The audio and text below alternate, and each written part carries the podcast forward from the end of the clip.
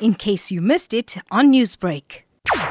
Today, the 10th of December, we close the 16 Days of Activism for No Violence Against Women and Children campaign, an international campaign where we celebrate the 25th of November, which is the Day of No Violence Against Women and Children, until the 10th of December today, which is International Human Rights Day. So this is the international campaign issued by the UN for the past 21 years. However, President Ramaphosa, in his address to the nation on the 18th of September, called for a year-round campaign, which asks South Africans to work together year round and not just during the 16 days campaign to end gender based violence and femicide. So at the close of the 16 days of violence campaign and then indeed the beginning of the rest of the year, we are then revitalizing the call to South Africans to say, let us continue in the spirit and in the focus that we have during the 16 days year round to look at issues of gender based violence and femicide, to unpack and to host conversations, to look at service delivery, to look at victim focused services all year round, not just during a campaign when media's attention is heightened to this issue.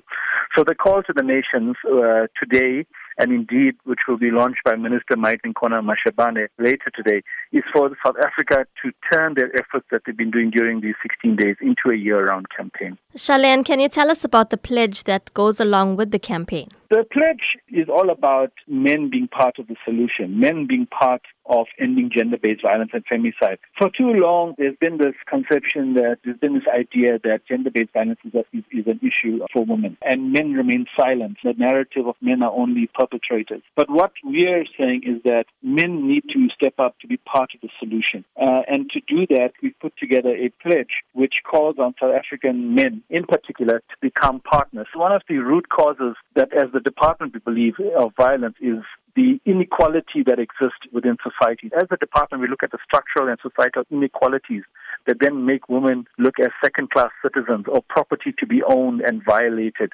So we go to deeper structural issues and we're saying that men here need to debunk inequality. Secondly, men need to know that gender based violence is not only laying your hands on a woman, but the derogatory terms or the manner or mannerisms in which men speak about women when they're together over drinks or in social spaces that are exclusive to men. Men need to stand up and say to other men, hey, you cannot talk about women in that way.